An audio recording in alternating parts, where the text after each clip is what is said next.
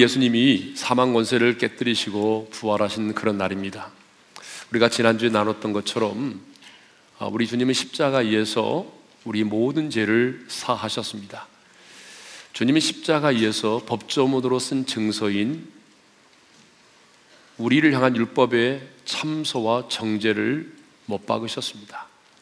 그리고 십자가에서 우리의 원수 대적 마귀를 무장 해제시키시고 승리하셨습니다. 그런데 주님은 거기서 끝나지 않으시고 주님은 무덤 가운데 내려가셔서 사흘 만에 무덤의 권세를 이기시고 부활을 하셨어요.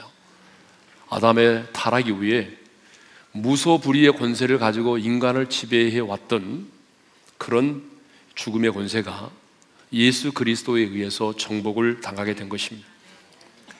그런데 여러분, 우리 예수님은 부활하시자마자 곧바로 하나님의 나라로 가셔야 되는 거 아니겠어요?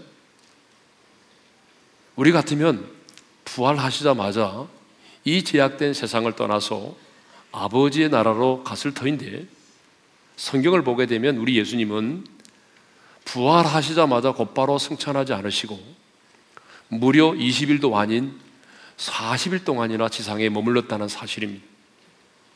여러분 군대를 다녀오신 분은 아시겠지만 군대가 아무리 좋아도 여러분 군인은 전역하는 날을 손꼽아 기다립니다. 그리고 전역하는 날 전역 신고를 마치면 그 신고를 마침과 동시에 부모님이 기다리는 집으로 돌아가게 되죠. 전역을 했음에도 불구하고 몇 달 동안 싸돌아다니다가 여러분 집으로 돌아가는 그런 사람은 없습니다. 마찬가지로 우리 예수님도 십자가에서 구속의 사역을 마치시고 그리고 무덤 가운데 내려가셔서 이제 부활하셨다고 한다면 여러분 이 제약된 세상에 머물러야 될 이유가 어디 있겠습니까? 아마 주님의 마음도 이 땅을 떠나서 아버지의 나라로 그 영광의 보좌 앞으로 나가기를 원하시는 그런 간절한 마음을 가지고 계셨을 거예요. 그런데 주님은 그렇게 하지 않으셨어요. 이 땅에 40일 동안 머물러 계셨습니다. 여러분 성경을 보게 되면 이 40이라는 숫자가 많이 나옵니다. 자, 이스라엘 백성들이 출애굽을 하고 난 이후에 가나안 땅에 들어가기 전까지 몇 년을 40년을 광야에 머물렀어요. 뿐만 아니라 모세가 이스라엘 백성의 지도자로 세움을 입기까지 미디안 광야에서 40년 동안 훈련을 받았죠. 우리 예수님도 공생애를 시작하기 전에 40일 동안 금식을 하셨습니다. 그래서 이 성경을 보게 되면 이 40이라고 하는 숫자는 대부분 새로운 사명과 출발을 위한 준비된 기간이었음을 우리가 알 수 있어요. 그런데 어떤 분은요, 예수님께서 부활하신 이 40일 동안 이 세상에 머물다 승천하신 것을 불교에서 말하는 49제와 연관시켜 설명하는 분이 있어요. 그러나 부활하신 예수님께서 지상에 40일 동안 머물다 승천하신 것은 불교에서 말하고 있는 49제와는 전혀 상관이 없습니다. 예. 여러분, 불교에서 말하는 49제는 조상의 영을 숭배하는 유교 사상과 불교의 윤회 사상이 합쳐진 것으로서 망자의 한을 달래주어서 구천을 떠돌지 않고 갈 곳으로 안내하는 천도 의식입니다. 다시 말하면 죽은 영혼이 다음 생애에 좋게 태어나도록 하기 위해서 7일 간격으로 49일간 죄를 올리는 것이 바로 49제예요. 그러므로 여러분, 하나님의 사람인 우리는 49제를 지내야 되겠습니까? 안 지내야 되겠습니까? 예? 하나님의 사람인 우리는 49제를 지내면 안 되는 거예요. 그것은 성경적이지 않아요. 예수님은 그 영혼이 떠돌고 배하기 위해서 40일 동안 이 세상에 머무신 것이 아닙니다. 분명한 이유와 목적 때문에 주님은 40일 동안 이 땅에 머무르신 것이지 여러분 그 영혼이 떠돌고 배하기 위해서 40일 동안 머무르신 게 아니라는 얘기죠. 그러면 왜 부활하신 예수님은 곧바로 하나님의 나라로 승천하지 않으시고 40일 동안 이 지상에 머물러 계셨을까요? 성경을 보게 되면 세 가지 이유입니다. 그러니까 첫 번째가 뭐냐 그러면 확실한 부활의 확실한 증거를 나타내기 위해서 두 번째로는요, 하나님 나라의 일을 말씀하기 위해서 세 번째로는 예루살렘을 떠나지 말고 성령을 받고 땅 끝까지 이르러 복음을 전하라고 하는 최후의 분부를 하시기 위해서 이 세 가지인데 오늘은 그 중에 첫 번째 하나 자 부활의 확실한 증거를 위해서 이 부분만을 우리가 묵상을 하도록 하겠습니다. 3절 상반절을 읽겠습니다. 다 같이 시작. 그가 고난 받으신 후에 또한 그들에게 확실한 많은 증거로 친히 살아계심을 나타내사 40일 동안 그들에게 보이시면 자 여기 보니까 우리 예수님이 왜 지상에 부활하시고 난 이후에 40일 동안 머물는지 이유를 말씀하고 있습니다. 그 이유가 뭐죠? 확실한 많은 증거로 자신의 살아계심을 나타내 보이기 위해서입니다. 자, 사실 예수님의 십자가의 죽으심과 부활은 어느 날 갑자기 이루어진 사건이 아닙니다. 예수님은 성경대로 오셨고, 성경대로 죽으시고, 성경대로 부활하셨습니다. 자, 여러분 고린도전서 15장 3절과 4절을 읽겠습니다. 다 같이요. 성경대로 그리스도께서 우리 죄를 위하여 죽으시고 장사 지낸 바 되셨다가 성경대로 사흘 만에 다시 살아나사 예, 성경대로입니다. 뿐만 아니라 예수님은 살아 계실 때에 자신이 죽임을 당하고 제3일에 살아나실 것을 여러 차례 말씀을 하셨어요. 마태복음 16장 21절을 읽겠습니다. 다 같이요. 예루살렘에 올라가 장로들과 대제사장들과 서기관들에게 많은 고난을 받고 죽임을 당하고 제3일에 살아나야 할 것을 제자들에게 비로소 나타내시니 자, 이렇게 주님은 제자들에게 예루살렘에 올라가 고난을 받으시고 죽임을 당하시고 제3일에 살아나실 것을 여러 차례 말씀을 하셨단 말입니다. 그래서 막달라 마리아와 또 다른 마리아가 안식 후 첫날에 예수님의 무덤을 찾아갔을 때에 천사가 그들을 향하여 이렇게 말합니다. 마태복음 28장 6절입니다. 다 같이요. 그가 여기 계시지 않고 그가 말씀하시던 대로 살아나셨느니라 와서 그가 누우셨던 것을 보라. 말씀하시던 대로 살아나셨다라고 그렇게 천사가 말을 했어요. 자, 그럼에도 불구하고 많은 사람들은 예수님의 부활을 믿으려고 하지 않았습니다. 그래서 그 당시 어떤 사람들은요, 자, 예수님은 십자가에서 죽으신 것이 아니라 단지 기절을 하셨는데 시원한 무덤에 들어가시니까 그 무덤에서 다시 깨어나셨다는 거예요. 그래서 예수님은 실제로 죽으신 것이 아니라 기절했다 다시 살아났다라고 기절설을 주장하는 분들이 있어요. 또 그 당시에 예수님을 십자가에 못 박아 죽인 그 사람들은 뭐라고 말을 했냐면 평소에 예수가 내가 죽으면 사흘 만에 살아나리라고 말씀하셨기 때문에 분명히 제자들이 그 예수님의 시체를 훔쳐다 숨겨놓고 그 예수님이 약속대로 부활하셨다는 거짓된 소문을 퍼뜨리고 있다라고 주장을 했습니다. 그런데 여러분 한번 생각해 보자고. 여러분 로마의 무장된 군인들이 예수님의 빈 무덤을 철통같이 지키고 있었어. 왜? 예수님이 하신 약속이 있기 때문에 제자들이 그 시체를 훔쳐가지 못하도록 로마의 군인들이 철저하게 그 예수님의 무덤을 지키고 있었단 말입니다. 근데 예수님의 제자들이 그런 배짱이 없거든요. 왜냐하면, 아니, 예수님이 살아계실 때에도 그들은 예수님을 버리고 배신하고 도망을 쳤거든요. 살아계신 예수님도 버리고 도망을 쳤는데, 여러분, 예수님의 제자들이 죽은 예수님의 시체를 훔치겠다고 찾아 들어가겠습니까? 말이 안 되는 거죠.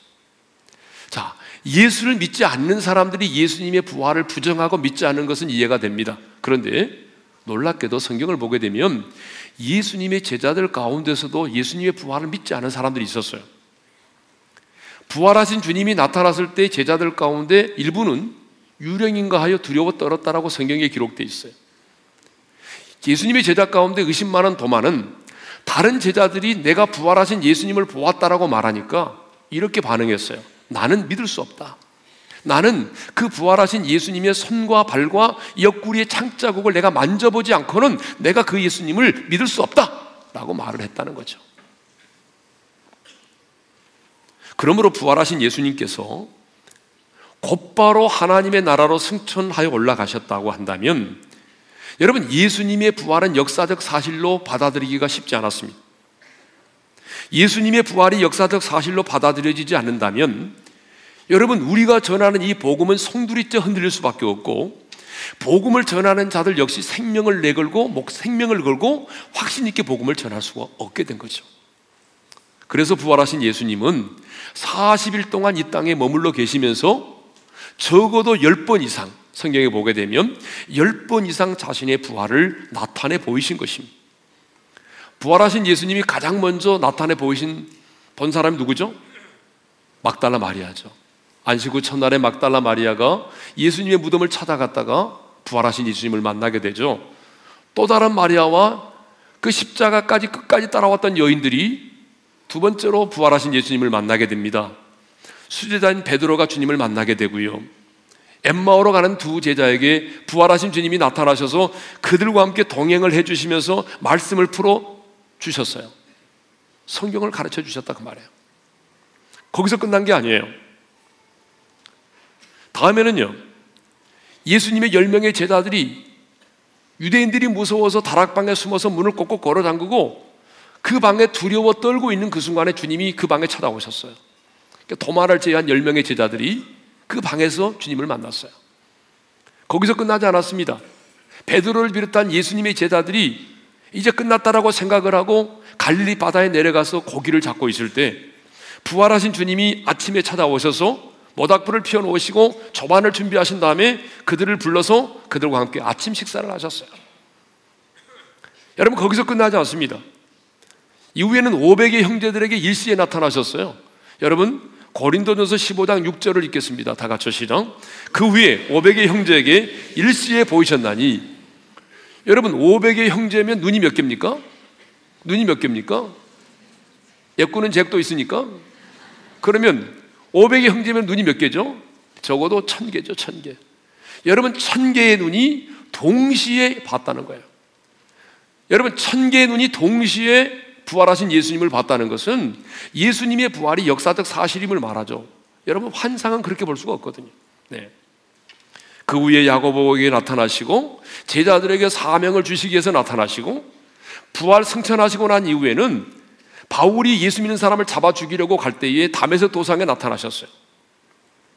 자, 이렇게 부활하신 예수님은 40일 동안 계시는 동안에 적어도 10번 이상 부활하신 자신의 모습을 나타내 보여주셨습니다. 그런데 중요한 것이 한 장소에서만이 아니라 각기 다른 여러 장소에서 여러 사람들에게 여러 모양으로 자신의 부활하심을 나타내 보여주셨다는 것이에요.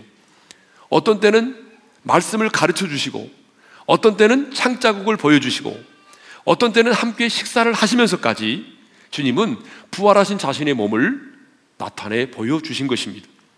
그렇다면 여러분, 이제 우리들도 이 땅에 사는 동안에 우리 안에 있는 그 부활의 생명과 부활의 능력을 여러분 다른 사람들에게 나타내 보이는 삶을 살아야 되지 않겠습니까? 왜냐하면 부활의 생명과 능력은 감추어질 수가 없기 때문에 그래요. 여러분, 반드시 부활의 생명과 능력은 우리의 삶과 우리의 죽음 가운데 나타날 수밖에 없습니다. 왜냐? 그것은 부활의 생명을 가진 자에게는 지금 그 부활의 생명이 우리 안에서 역사하고 있기 때문에 그렇습니다. 우리는 예수를 믿을 때 저와 여러분이 예수를 믿을 때 우리는 예수님의 생명으로 거듭났습니다. 우리는 born again 했다고 그러잖아요. 거듭난 거죠. 근데 우리가 어떻게 거듭났어요? 예수님 안에 있는 생명으로 거듭났어요. 그렇죠? 자, 그러면 그 예수님 안에 있는 생명이 어떤 생명이죠? 죄와는 무관하고 죽음을 정복한 생명이죠. 우리가 부모로부터 물려받은 생명은 어때요? 아담의 언제를 가지고 태어났기 때문에 재성을 가지고 있고 원죄를 가지고 있고 그리고 언젠가는 죄값은 사망이니까 죽을 수밖에 없는 생명이지만 우리가 예수님 안에는 생명으로 거듭나는데 그 예수님 안에는 생명은 어떤 생명이죠? 죄와는 무관하고 죽음을 이긴 생명이죠. 그러니까 저와 여러분은 지금 부활의 그 생명으로 다시 태어나게 된 것입니다. 우리는 이것을 뭐라고 말하냐면 영혼의 부활이라고 말합니다. 그래서 우리의 거듭남은 우리 영혼이 예수님의 생명으로 부활한 것이에요. 여러분 믿으십니까? 아, 그럼 옆 사람과 이렇게 인사할까요? 당신의 영혼은 부활했습니다. 예, 여러분 우리 영혼은 부활했어요. 예. 그런데 거기서 끝나는 것이 아니죠. 여러분 우리 육체도 주님이 재림하시는 그 날에 다시 부활한다는 거예요. 하나님의 구원은 영혼의 구원만 있지 않아요. 하나님의 구원은 전인적 구원이에요. 그렇기 때문에 우리 영혼을 구원하실 뿐만 아니라 우리 육체까지라도 구원하셔야 되는 거죠. 자, 그러면 우리가 이제 언젠가는 죽게 되잖아요. 그렇게 되면 대부분 우리 화장하죠. 그러니까 여러분도 화장을 할 거예요, 누군가. 자, 한 줌의 제가 되겠죠. 이제 어떤 분들은 그거를 이제 강물에 흘러보내기도 하고 땅 속에 묻기도 합니다. 그러면 여러분 우리의 육체는 어떻게 되는 거죠? 한 줌의 재가 되고 한 줌의 흙이 되고 어떤 시체는요 한 줌에 아무것도 찾을 수도 없어요. 그런데 그럴지라도 중요한 사실은 하나님이 예수겔 골짜기의 마른 뼈들이 살아나서 하나님의 군대가 되었던 것처럼 우리 주님이 재림하시는 그날에 천사당의 나팔 소리가 울려 퍼지는 그 순간에 성경은 말합니다. 우리 육체가 우리가 묻어있던 그 장소 여러분 바로 그 현장 속에서 우리 육체가 부활을 하게 된다는 거죠. 그러면 여러분 궁금하잖아요. 과연 내 육체가 부활할 때 나는 어떤 모습으로 부활할 것인가? 궁금하죠? 그것이 알고 싶다. 예. 자, 고린도전서 15장 42절에서 44절을 읽겠습니다. 다 같이 시작. 죽은 자의 부활도 그와 같으니 썩을 것으로 심고 썩지 아니할 것으로 다시 살아나며 욕된 것으로 심고 영광스러운 것으로 다시 살아나며 약한 것으로 심고 강한 것으로 다시 살아나며 육의 몸으로 심고 신령한 몸으로 다시 살아나라니 여러분 구체적으로 다 설명할 수는 없지만 지금 우리의 육체는 어떻습니까? 약하죠. 세월의 흐름에 따라서 병들고 쇠하고 심지어는 바이러스 하나도 이겨내지 못하고 떨어지면 깨어지고 바닷속에 들어가면 숨을 쉬지 못하게 되고 이게 바로 우리 육체 아닙니까? 그런데 우리가 부활하게 될 우리의 육체는요 그런 육체가 아닙니다. 성경이 말합니다. 여러분 강한 몸, 영광스럽고 시간과 공간을 초월한 신령한 몸으로 우리가 부활을 하게 된다는 것이죠. 이것이 바로 부활의 능력이고 부활의 신비인 것입니다. 그러므로 부활의 생명으로 다시 태어나게 되고 부활의 그 생명으로 죽음을 이긴 자는 아무렇게나 살 수 없다는 거예요. 아니, 부활의 생명을 가진 자는 여러분 절대로 감추어질 수가 없어요. 예. 그래서 찬송가 436장에 보게 되면 나 이제 주님의 새 생명 얻은 몸. 여기서 새 생명은 어떤 생명이죠? 바로 주님 안에 있는 생명, 부활의 생명을 말하죠. 자, 나 이제 주님의 새 생명 얻은 몸. 옛 것은 지나고 뭐가 됐어요? 새 사람이로다. 우리는 새롭게 태어난 존재가 된 거예요. 새로운 피조물이 된 거예요. 그 생명 내 마음에 강같이 흐르고 부활의 생명이 내 안에서 강같이 흐르고 그 사랑 내게서 해같이 빛난다. 산천도 초목도 새 것이 되었고 죄인도 원수도 뭐로 변한다? 친구로 변한다. 여러분 그리스도 안에서 부활의 생명으로 다시 태어나게 되니까 새로운 피조물로 다시 태어나게 되니까 세상이 달라져 보이고 여러분 죄인도 원수도 친구로 변하게 된다는 거죠. 그래서 후렴에 보게 되면 영생을 누리며 주 안에 살리라. 오늘 또 내일 또 주 안에 주 함께 살리라. 여러분 부활의 생명을 가진 자는요 이 땅에서 그 생명을 누리며 산다는 것이죠. 그러므로 여러분 부활의 생명을 가진 자는요 아무렇게나 살 수 없어요.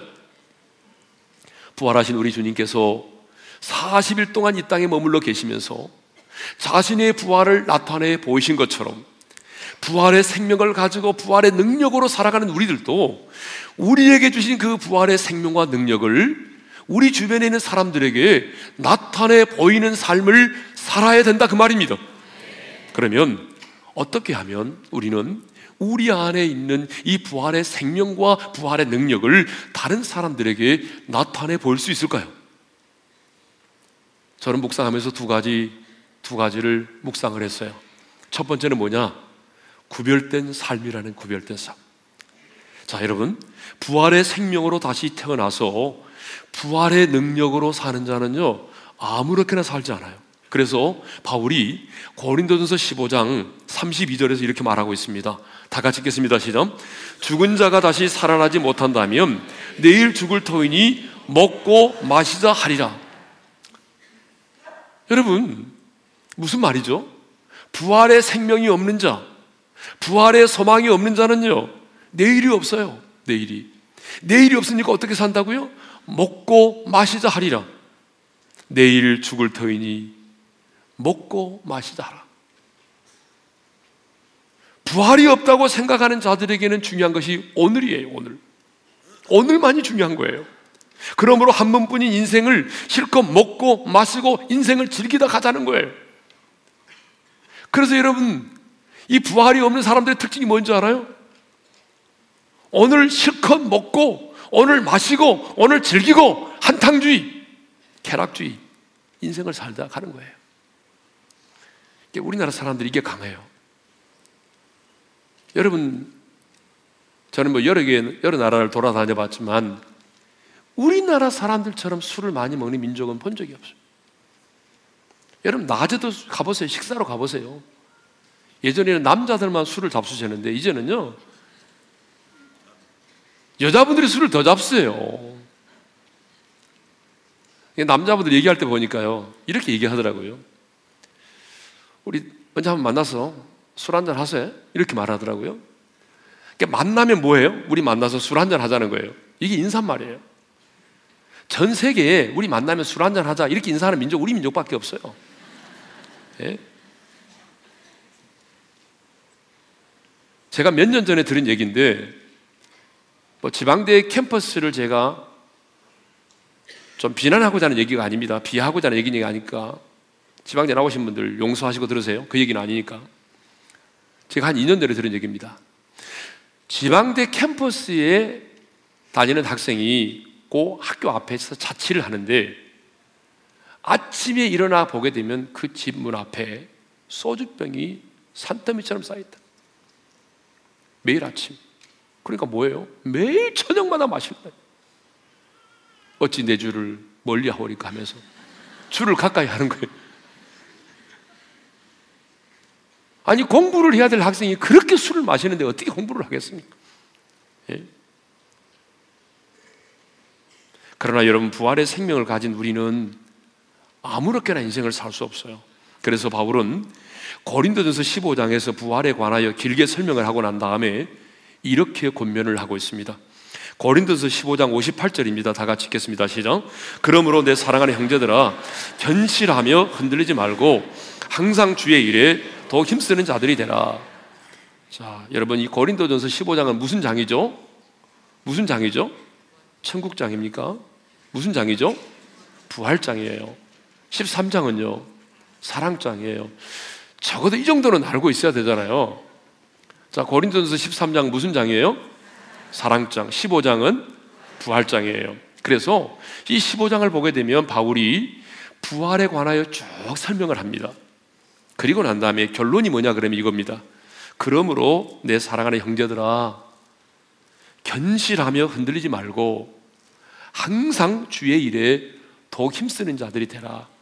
정말 네가 부활의 신앙을 가지고 있다면, 네가 부활의 생명과 능력을 가지고 있다면 항상 항상입니다. 주일날만이 아니고 항상 주의 일에 더 힘쓰는 자들이 되라는 거예요.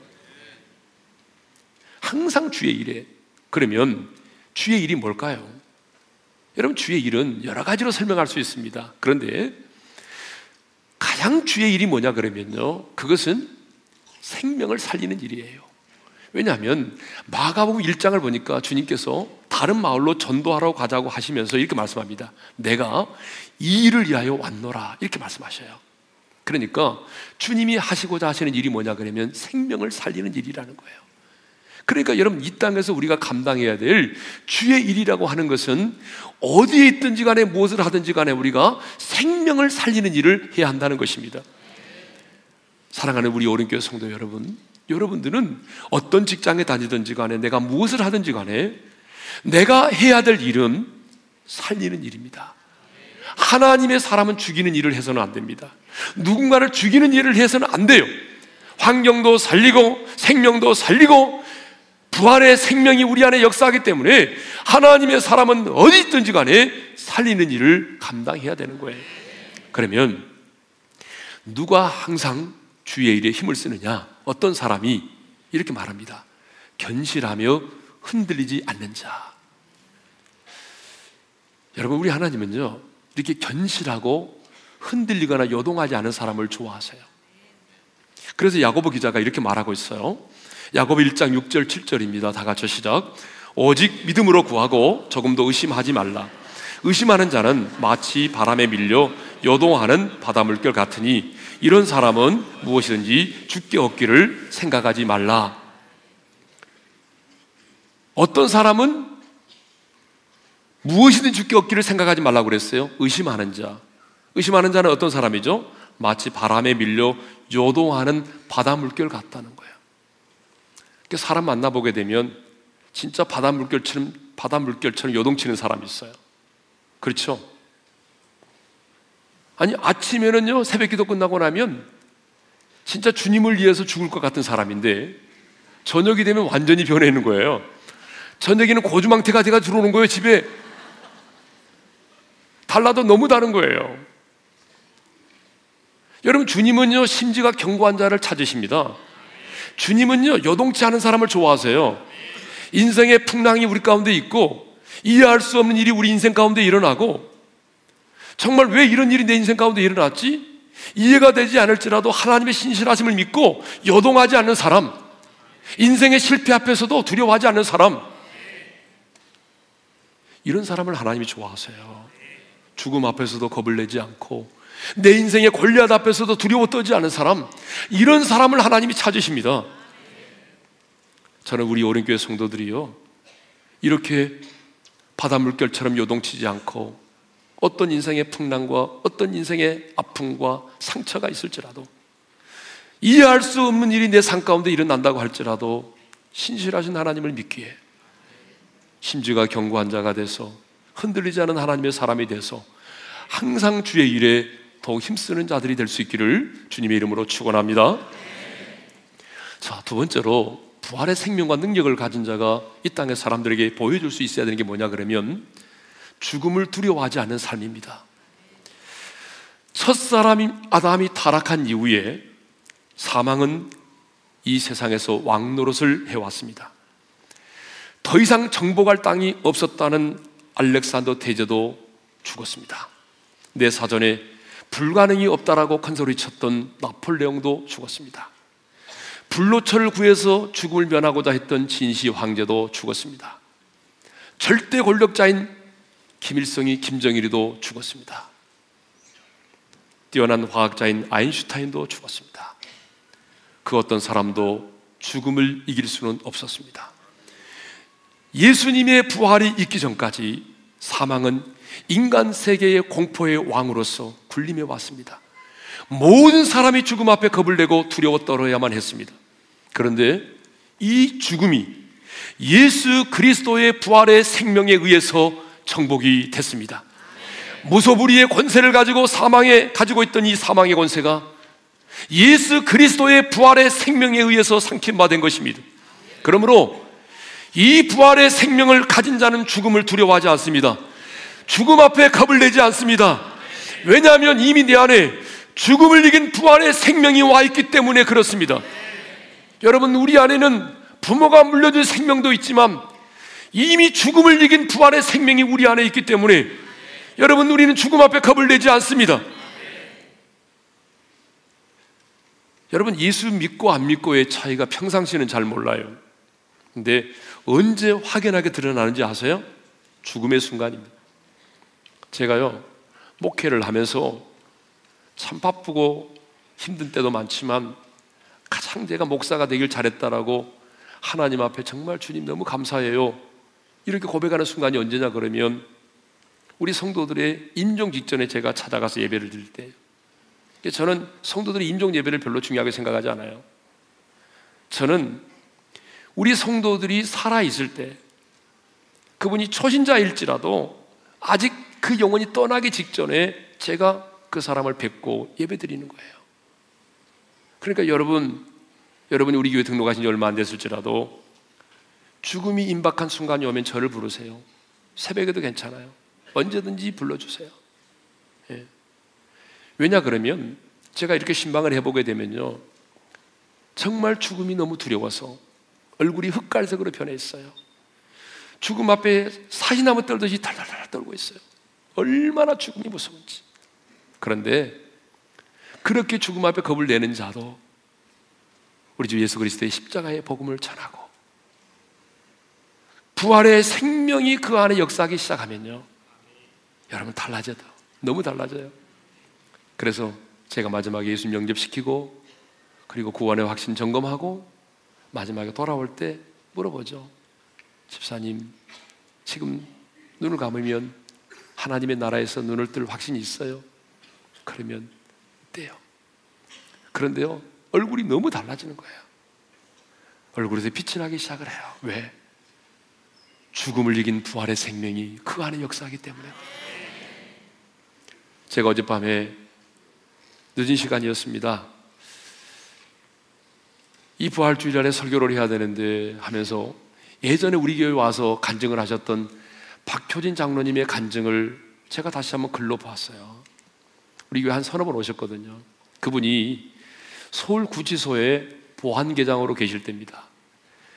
지금은 사형제도가 없어졌지만 거의 없죠. 그런데 그때만 해도 사형제도가 있었어요. 우리나라가 많았어요. 1년에. 그래서 자기가 서울 구치소에 있을 때에 사형수가 40명 있었다. 그래서 거기 들어온 사람들을 예수를 믿게 해가지고 많은 사람들을 사형수들을 예수 믿게 만들었잖아요. 뭐 장해동에 어, 아버지, 어머니, 형님, 형수 씨 다 죽인 일가족을 죽인 그 친구도 있었고 그런데 사형이 집행되는 날 여러분 신우의 회원 11명이 다짐을 했어요. 우리가 믿음의 형제들이 떠나는데 우리가 이날에 우리 형제들을 사형장으로 우리가 인도하자. 왜냐하면 보통의 간수들은요 그날에 그거 걸리면 재수 없다고 해서 안 한대요. 그런데 우리가 믿음의 형제들이 떠나는데 우리가 그렇게 할 수 없다 그래가지고 11명의 신우의 회원들이 기도하고 믿음의 회원들 한 사람 한 사람을 그 사형 집행장으로 인도를 해오는데 이 장로님은 이제 간부니까 앉아 있잖아요. 어떻게 올까? 얼마나 무서워할까? 그런데 하나님의 사람들이 믿음의 사람들과 함께 이렇게 올라오는데 한 걸음 한 걸음 뛸 때마다 할렐루야, 할렐루야를 외치고 들어오는 거예요. 그리고 그 성호 형제가 가명입니다. 성호 형제가 죽음 직전에 인증 하지 않습니까? 인증 이렇게 신문 하지 않습니까? 이름 대고 이제 마지막으로 마지막으로 당신이 할 얘기를 해봐라 그랬더니 이 친구가 이렇게 말했어요. 여기에 계신 소장님, 부소장님, 검사님, 저는 여러분들이 제가 믿는 예수를 여러분 모두가 믿었으면 좋겠습니다. 이 말을 마치고 하늘 가는 밝은 길이 내 앞에 있으니 1절을 부르고 2절을 부를 때에 가장 편안한 모습으로 사형이 집행됐어요. 자기가 그곳에 있는 동안에 29명의 하나님의 사람들이 세상을 떠나는 걸 보았는데 한 사람도 죽음 앞에 겁을 내는 적 없었다는 어떤 친구는 죽음의 순간에 너무 얼굴이 빛이 나가지고 주변에 있는 사람들이 깜짝 놀랐다는 그런데 놀랍게도 그 사형, 사형을 당하는 사람들 가운데는 도사도 있습니다. 도사.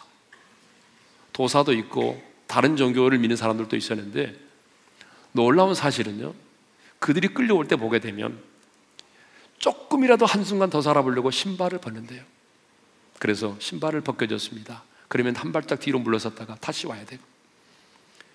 계단을, 계단을 이렇게 올라와야 되는데 이미 계단에 올라올 때는 이 무릎이 힘이 없어요. 그래서 두 사람이 그를 끌고 올라오는 거예요. 진리를 끌고 올라오는데 딱 올라와서 보게 되면 이제 교수대가 보이지 않습니까? 그러면 교수대를 보는 순간에 대부분의 사람들은 동공이 흐려지고 그리고 오줌을 싸버린 그 자리에서 인증신문을 하게 되면 자기 이름도 제대로 못 대고 어떤 사람은 욕하고 큰 소리 치고 그리고 죽는데요. 그래서 여러분, 우리가 예수님의 생명을 가졌다는 것, 부활의 생명을 가졌다는 것은요, 죽음의 순간에 가장 확실하게 드러나는 것입니다. 그래서 바울이 고린도서 15장 55절에 이렇게 죽음을 향하여 외쳤습니다. 다 같이 읽겠습니다. 시작. 사망아, 너의 승리가 어디 있느냐? 사망아, 내가 쏘는 것이 어디 있느냐? 여러분, 바울이 왜 이렇게 사망을 향하여 외친지 아십니까? 사망의 관, 권세가 완전히 힘을 잃었기 때문입니까? 아닙니다. 여러분, 여전히 사망은 실제적인 힘을 가지고 있습니다. 오늘 또 얼마나 이 사망의 권세가 사람들을 홍수처럼 쓸어갑니까? 죄인만 죽는 게 아닙니다, 여러분. 오히려 선하고 착한 사람이 더 빨리 죽습니다. 여러분은 이번에 세월호 침몰 사건도 마찬가지 아닙니까? 예? 선장과 이런 사람들은 다 빠져나오고 말이죠. 그 착한 학생들한테는 뭐라고 그래요? 끝까지 구명조끼 입고 떠나지 말라고 지키라고. 그러니까 학생들이 말 잘 듣는 학생, 착한 학생들만 남았잖아요. 그러니까 여러분 이 세상은요, 죄인만 죽는 게 아니에요. 선한 사람, 착한 사람, 의로운 사람도 죽는 거예요. 얼마나 많은 사람이 죽어서 성경이 이렇게 말합니다. 홍수처럼 쓸어간다. 그런데 여러분, 중요한 사실은 바울이 사망을 향해서 사망아 너의 승리가 어디 있느냐? 사망아 너의 쏘는 것이 어디 있느냐라고 외쳤던 것은 그것은 나도 죽지만 바울도 숨겨 있거든요. 그런데 주님이 재림하시는 그날에 사망의 원세가 우리를 묶어둘 수 없고 주님이 재림하시는 그날에 사망이 그 입을 벌려서 죽은 우리들을 토해낼 수밖에 없기 때문에 우리는 사망을 향해서 그렇게 외칠 수가 있는 거예요. 왜? 이미 우리 영혼은 주님의 부활의 생명으로 이미 우리는 부활했고 우리 육체도 마지막에 부활할 것을 믿기 때문에 우리가 사망을 향해서 그렇게 외치는 것입니다. 그래서 예수님도 말씀하셨어요. 요한복음 11장 25절 26절입니다. 다 같이요. 나는 부활이요 생명이니 나를 믿는 자는 죽어도 살겠고 무릇 살아서 나를 믿는 자는 영원히 죽지 아니하리니 이것을 내가 믿느냐? 이것을 내가 믿느냐? 오늘 부활주일날 이 아침에 주님 우리 한 사람 한 사람에게 묻습니다. 이것을 내가 믿느냐? 네가 교회를 다니는 게 문제가 아니라 이거예요. 이것을 내가 믿느냐 말이에요. 부활이요 생명이신 예수님을 믿는 자는 죽어도 살고 무릇 살아서 예수를 믿는 자는 영원히 죽지 않는다는 이 사실을 내가 믿느냐? 이 믿음을 가져야 죽음 앞에 겁을 내지 않습니다. 아무리 오랫동안 교회를 다녔고 교회 안에서 뭐 직분, 장로, 권사, 뭐 안수집사, 뭐 리더 여러 가지 직분을 가지고 있다고 할지라도 오늘 죽음을 두려워하고 죽음의 공포와 두려움 가운데 내 인생의 최후의 죽음을 맞이한다면 누가 여러분이 믿는 그 하나님을 믿겠습니까? 부활의 생명을 가진 우리에게 있어서 죽음은 영원한 이별이 아닙니다. 끝장이 아니에요. 영원한 세계의 시작이고 주님과의 만남인 것입니다. 그러므로 부활의 생명을 가진 자는 내가 지금 눈을 감으면 하나님의 나라에서 눈을 뜰 수 있다는 확신을 가지고 이 땅을 떠나야 되는 것입니다. 이 땅을 떠나는 내 인생의 마지막 그날에 우리는 어떤 형태로 이 땅을 떠나게 될지는 모르지만 가장 편안한 모습으로 이가에 환한 미소를 띄우면서 그렇게 죽음을 맞이할 수 있기를 바랍니다. 그러므로 오늘 여러분 안에 부활의 생명이 있다면 죽음을 두려워하지 마십시오. 이미 우리는 예수를 믿는 순간 우리 영혼이 부활의 생명으로 거듭났습니다. 그리고 언젠가는 우리 육체도 한 줌의 흙이 되겠지만 주님이 재림하시는 그날에 썩지 않고 쇠하지 않는 영화롭고 신령한 몸으로 다시 부활하게 될 것입니다. 그러므로 이 땅에 사는 동안에 죽음 앞에 겁을 내지 말고 부활의 생명을 가진 자로처럼 당당하게 인생을 살아가시기를 바랍니다. 그리고 주님이 여러분의 영혼을 부르시는 그 인생의 마지막 그 순간 어떻게 우리가 죽음을 맞이할지 모르지만 이 세상에서 가장 편안한 모습으로 입가에 환한 미소를 띄면서 천사의 인도를 받아서 주님의 품에 안길 수 있기를 바랍니다. 찬송가 436장 1절과 3절을 다 같이 부르겠습니다. 나 이제 주님의 새 생명 얻은 몸 옛것은 지나고 새 사람 이로다 그생 같이 흐르고 그 사랑 내게서 해 같이 빛난다 산천도 산천도 초목도 새 것이 되었고 죄인도 원수도 친구로 변한다. 새 생명 얻은 자 영생을 누리니. 주님을 모신 마새 하늘이로다. 영생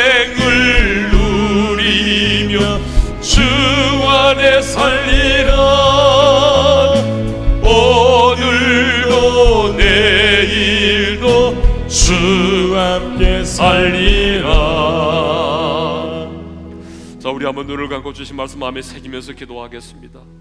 여러분, 오늘은 주님이 사망의 권세를 깨뜨리시고 부활하신 날입니다. 우리는 그 부활의 생명으로 우리 영혼이 거듭났습니다. 우리 안에 그 부활의 생명이 우리 안에 역사하고 있습니다. 뿐만 아니라 우리는 마지막 날에 한 줌의 흙이 될지만 우리가 어떤 모습으로 이 땅을 떠나게 될지 모르지만 주님이 재림하시는 그날에 주님은 썩지 않고 신령한 몸으로 우리의 몸을 다시 부활하게 할 것입니다.